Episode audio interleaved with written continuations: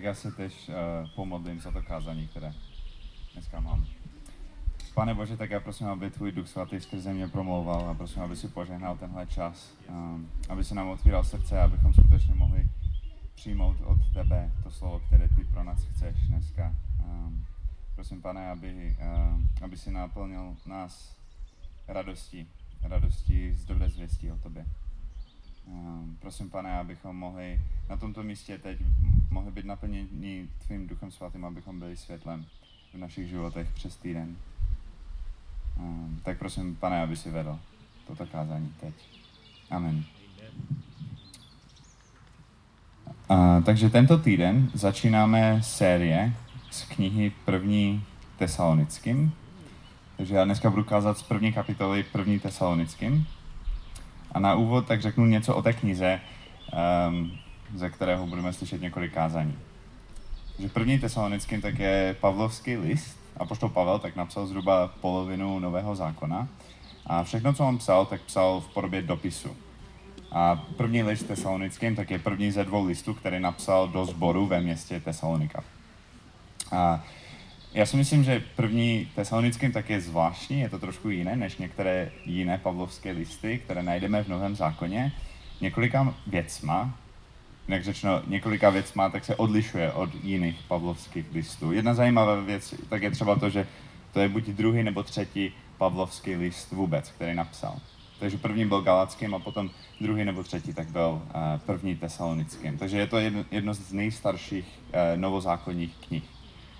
A, a to, co Apoštol Pavel řeší v první listu tesalonickým, tak je jiné, než to, co řeší v jiných knihách.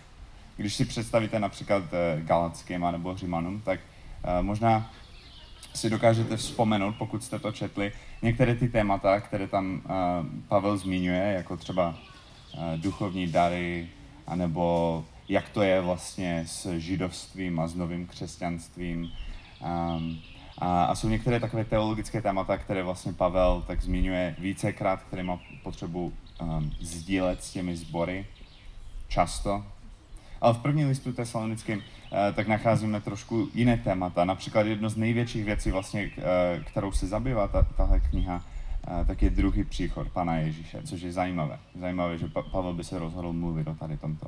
A jak když čtu první list tesalonickým, tak mám na mysli to, že vlastně na konci tak Pavel bude mluvit o, o druhém příchodu. Je tam pět kapitol a on poměrně dost velkou část toho tak věnuje druh, druhému příchodu Pána Ježíše. Um, ono by se to dalo v tomto smyslu srovnat s knihou Zjevení, který je o konci světa, takže tam druhý příchod taky hraje velkou roli, ale tam se děje tolik věcí ve zjevení, ale tesalonickým tak dává takový speciální důraz na ten druhý příchod. Takže to jsou některé zajímavosti, ale to, co mi přijde nejzajímavější na té knize, a to, co vlastně rozlišuje první tesalonickým od skoro všech ostatních pavlovských listů, je to, jak moc pozbudivé to je. A já si myslím, že všechny pavlovské listy tak jsou svým způsobem pozbudivé, ale apoštol Pavel tak často, když píše například korinským, znovu, jestli jste to četli, tak myslím, že budete vědět, o čem mluvím, že knize Korinským, tak Apoštol Pavel tak zmiňuje tolik věcí, které oni dělají špatně a oni musí napravit. Ale v první tesalonickém tak on často říká, a toto je super, pokračujte v tom, co tady děláte. Jo? A nebo tohle, co, co, co, to, jak jste reagovali na Boží slovo, tak to je příklad pro celou církev. Všichni o vás mluví o tom, jak, jak jste to skvěle zvládli, tady tuto situaci. A to je strašně zajímavé. Potom se podívat na tu knihu, vlastně, která je napsána Apoštolem Pavlem, který pro některé možná se zdá jako jeden z nejkritičtějších biblických autorů, jak je pozbudivé. A jak říká, jen tak dále. Jen tak dále v tom, co děláte. Takže my, když to budeme dneska číst, tak si můžeme zamyslet nad tím, že to, co dělají tesaloničané, tak je dobré. A, a my, my je chceme napodobňovat v tom. Kdybychom četli první list korinským, tak bychom je nechtěli napodobňovat. My to nečteme s tím, že wow, to, co dělají korinským, to chceme dělat i my jako církev dneska. Ne, to, takhle bychom nemohli číst tu knihu, ale první tesalonickým zřejmě ten sbor je jedinečný v tom, že něco dělají správně. A o tom tak se dneska budeme bavit.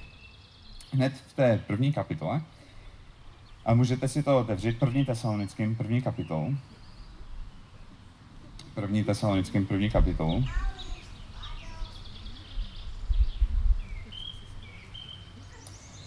Um, my to nebudu, já to nebudu číst celé teď uh, před vámi, ale pokud byste si chtěli ověřit to, co dneska řeknu, tak si to určitě přečtěte doma, nebo můžete tak očima uh, si kontrolovat, že nekecám. Uh, um, ale můžete se podívat, že možná ke konci vidíte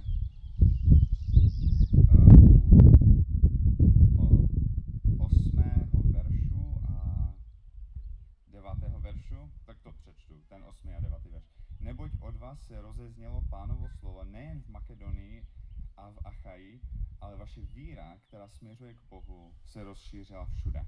Takže není třeba, abychom o tom vůbec mluvili. Oni sami totiž o nás uh, vypravují, jaký byl náš příchod k vám a jak jste se obrátili od model k Bohu, abyste sloužili živému a pravému Bohu. Takže Apoštol Pavel nejen, že jim chválí, že oni se obratili od model k Pánu Bohu, ale on říká, my když, jak když přijdu do nového města a chci o vás mluvit, chci říct, jak se vám prostě tady daří, eh, tak oni už ví. A oni říkají mi příběhy o tom, co vy děláte tady v té Salonice. Takže nejenom to, že vy jste příkladem pro ostatní prostě v tomto městě, ale pro celou Makedonii, pro, celou, pro celý region. A nejenom to, ale vy jste i příkladem vlastně pro celou církev. Takže to je něco velmi speciálního v té Tesalonice. A, a dneska bych chtěl mluvit o jedné, jedné té věci, která mi přijde speciální na, na tomto sboru. Ale předtím, než budu pokračovat, tak já bych poprosil někoho, jestli by, by mi mohl přinést vodu, sklenici vody. Verča, děkuji Verča. Jo, já budu vděčný. Takže, um, teď bych se chtěl podívat na šestý verš. A to je to vlastně, čím se hlavně budeme zabývat dneska. Šestý verš. A vy jste se stali těmi, kdo napodobují nás i Pána, když jste přijali slovo v mnohem soužení s radostí Ducha Svatého. To mi přijde totiž jako jedna taková nápověda o tom, co se těm tesaloničanům dařilo. Protože toto si myslím, že je strašně mimořádné. Je mimořádné to, co jsem teď četl. To, to, to, to není běžné. Já to přečtu ještě jedno. A vy jste se stali těmi, kdo napodobují nás i Pána, když jste přijali slovo v mnohem soužení s radostí Ducha Svatého. Mně to přijde mimořádné, když se podívám na posledních pár slov, že jste přijali slovo v mnohem soužení s radostí Ducha Svatého. V mnohem soužení s radostí Ducha Svatého. To mi přijde jako zvláštní slovní spojení a myslím si, že pro, Myslím si, že pro člověka v 21. století tak se to může zdát jako protiřečení. Jako protiřečení, že představte si, že vy děláte něco a při tom, co to děláte, tak prožíváte velké soužení, ale zároveň prožíváte velkou radost. A, a já si myslím, že eh, dokonce existují filozofové dneska, kteří by argumentovali, že vlastně cílem našeho života tak je výjít ze trápení nebo výjít ze soužení směrem k radosti. To, co ty chceš udělat ve svém životě, je získat radost a vyhnout se soužení. Jestli způsobíš někomu jinému soužení, tak něco děláš špatně. Musíš působit jiným lidem radost. Jako kdyby celý život se nacházel na spektru mezi soužením a radostí a naším cílem tak je dostat ze soužení ven a získat radost. Dává to smysl? Existuje pohled, který, který říká, že, že to, co ty chceš ve svém životě, tak je radost musíš se vyhnout soužení. Takový způsob přemýšlení. Um, například, někdy je možné, že ty si prožíval radost kvůli tomu, že si neměl soužení. Rozumíte, že, že, že ty jsi se netápil a proto si měl radost.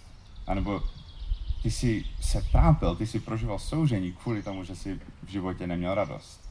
Jako kdyby tyhle dvě věci byly protikladné.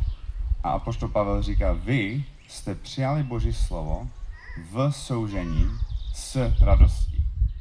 Vy jste udělali jednu věc v soužení i s radostí. Myslím si, že tohle by se teoreticky dalo vysvětlit tím, že aha, oni byli ve velkém soužení a potom, když při, při, uh, přijali Boží slovo, tak měli radost z toho. Ale ono to tak není myšleno, protože ten důvod, proč prožívali soužení, proč přijali Boží slovo v soužení, je protože zbor v Tesalonice tak byl velmi pronásledovaný. Takže oni kvůli tomu, že přijali Boží slovo, měli radost, ale i kvůli tomu, že přijali Boží slovo, tak prožívali soužení.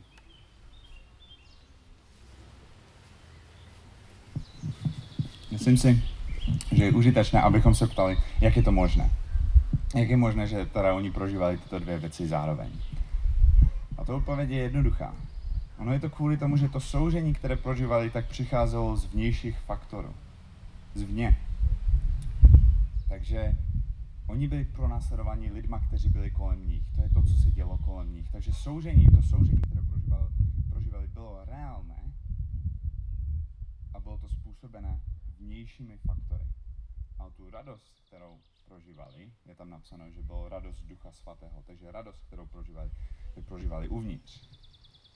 Takže uvnitř prožívali radost, ale zároveň prožívali soužení z toho, co se dělo kolem nich.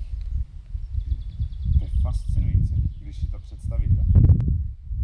Mi, mi to připomíná uh, Pavla a Silase, kteří jsou ve vězení, čekají pravděpodobně smrt, jsou ve vězení, prostě okolnosti jsou strašně temné a špatné a přitom oni tam zpívají chvály. Takže vnitřně prožívají obrovskou radost, i když vnější okolnosti vyžadují, aby prožívali soužení. A, taky zajímavé tak je to, že tam není napsáno, že oni by neprožívali soužení. Oni prožívali to soužení, on, tam bylo to soužení, tam bylo reálné soužení, takže to nebylo tak, že oni by řekli, je jedno, když budeš pronásledovat mě a moji rodinu, mně se to nedotkne, prostě já to budu nějakým způsobem ignorovat. To není vůbec to, co se dělo.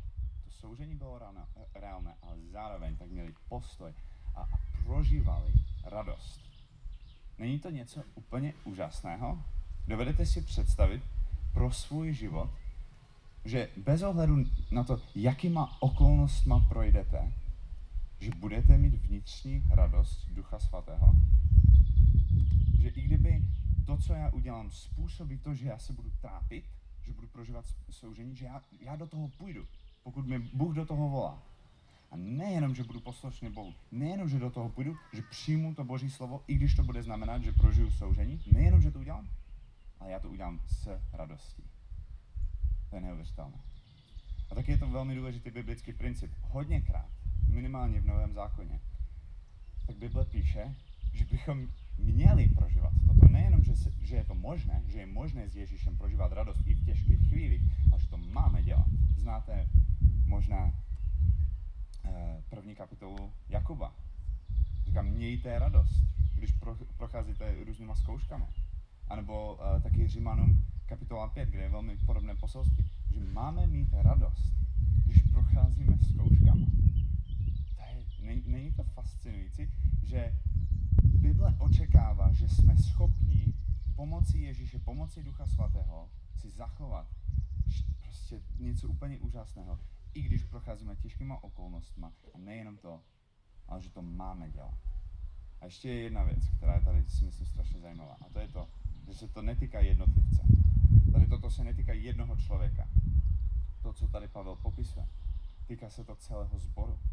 To je první tesalonický. On píše zboru v Tesalonice a on říká, vy jste nás začali napodobňovat, přijali jste Boží slovo v soužení s radostí Ducha Svatého. Takže to je taková výzva pro nás, jako pro celý sbor. To není jenom jeden člověk, že potřebujeme nějakou hrdinu prostě, jo, že ti, ti dva, jako oni jsou, oni jsou skvělí. Ti budou ti, kteří budou mít radost i v těžkých chvílích za náš sbor. A to je tak, že náš sbor má potenciál, má tu možnost mít radost i v těžkých chvílích. A to, a to mi přijde jako úžasná věc. Ještě poslední věc, která, kterou bych chtěl říct k tomuto šestému verši. Z čeho oni měli radost? Oni přijali Boží slovo v soužení, v mnohem soužení s radostí Ducha Svatého. To je taky zajímavé. Oni přijali Boží slovo s radostí. Ta radost se týká přijetí Božího slova. A to si myslím, že je zázrak. Protože když si zamyslíte nad tím, kdy jste posledně měli radost, byli šťastní z toho, když jste přijali Boží slovo, to mi přijde jako strašně těžká věc. Když se podíváte na psané Boží slovo, které máme v Bibli, tak často to, co Bůh říká, je těžké. Často to je těžké. Často to znamená, že my musíme změnit něco v našich životech. A teď oni to přijmou s radostí. Nevím, jestli si vybavíte nějakou chvíli, něco, co jste prožívali teď v nedávné době, když jste měli pocit, poukazuje ve vašem životě. Já nevím, jestli to bylo příjemné. Možná jo, možná ne, ale tesaloničané to přijali s radostí. A, a, a některé věci jsou pozbudivé v Božím slově. Některé věci v Bibli tak jsou pozbudivé. Například Evangelium, taky si myslím ta nejpozitivnější věc, která může existovat. Ale jestli si před, znovu můžete si možná vzpomenout, když jste naposledy slyšeli Evangelium, nebo když jste to poslední četli. Já si myslím, že je zázrak, pokud jste prožívali radost. Posledně, když jste to četli anebo slyšeli. Protože já si myslím, že aby to pohlo někým uh, emočně, takže já mám radost z toho, že čtu evangelium například, tak já tomu musím věřit. Protože pokud já čtu evangelium, pokud čtu o Ježíši a o tom, co on udělal a jaké má zaslíbení pro mě, pokud nevěřím, že se to stalo, pokud nevěřím, že Ježíš má nějakou autoritu a že to opravdu se týká mě, tak nemám žádný důvod mít radost z čtu, z toho co čtu. Si myslím, že to je něco úplně úžasného. Že to je vyloženě zázrak, když my můžeme prožít radost při tom, co procházíme Božím slovem. Když se tam dočítáme nějaké věci. Radost, že wow, teď vím, jaký je Boží názor na tu situaci, teď vím, co můžu udělat v této situaci. Taková radost je, je neuvěřitelná. A, a radost, že wow, Ježíš zemřel za moje hříchy. Já jdu do nebe. Já budu žít věčně. A já to můžu sdílet se svojí rodinou, já to můžu sdílet se svými kamarády. To je neuvěřitelné. To je zázrak. Toto, jsou ne, toto, toto není jenom tak. To není jenom tak. A jako důkaz toho, že to není jen, jenom tak, tak, tak jsou ty slova. Radost Ducha Svatého. To je radost Ducha Svatého. To, o čem se tady bavíme. To není jenom tak. Ale je to něco, k čemu máme přístup. Toto je to, k čemu my máme přístup když přijmeme Ježíše. To je to, co nám Ježíš nabízí. On nenabízí, že si ty okolnosti změní. On, on neříká, pojďte, nasledujte mě. Pavel nepřišel a řekl, a, a neřekl, pojďte, nasledujte mě a všechny okolnosti, prostě, které máte, jo, finanční problémy, vztahové problémy, rodinné problémy, toto se všechno vyřeší, prostě všechno to bude super od teď, jo. Dokonce ty okolnosti se mnohonásobně zhoršily ve chvíli, co přijali Ježíše. Dobře, ale co za to? Takže já nějakým způsobem ve svém vztahu s Ježíšem tak obětuju něco, reálně obětuju něco.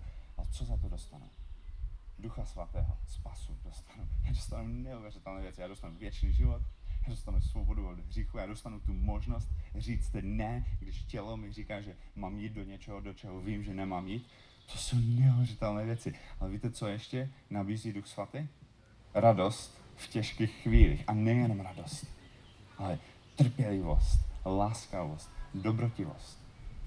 Takže ta změna, kterou Ježíš nabízí, tak není změna našich okolností, ale on nám nabízí změnu našeho srdce, našich postojů, našeho ducha. Není to mnohonásobně lepší? Není to tak úžasné? Představte si to, že byste mohli procházet životem. A ano, ta bouřka tam pořád bude. Prostě ty špatné věci se pořád, pořád se to bude točit kolem mě. Pořád já budu vstupovat do těžkých situací, ale nebude ta situace mít nárok na můj duch, na moje postoje.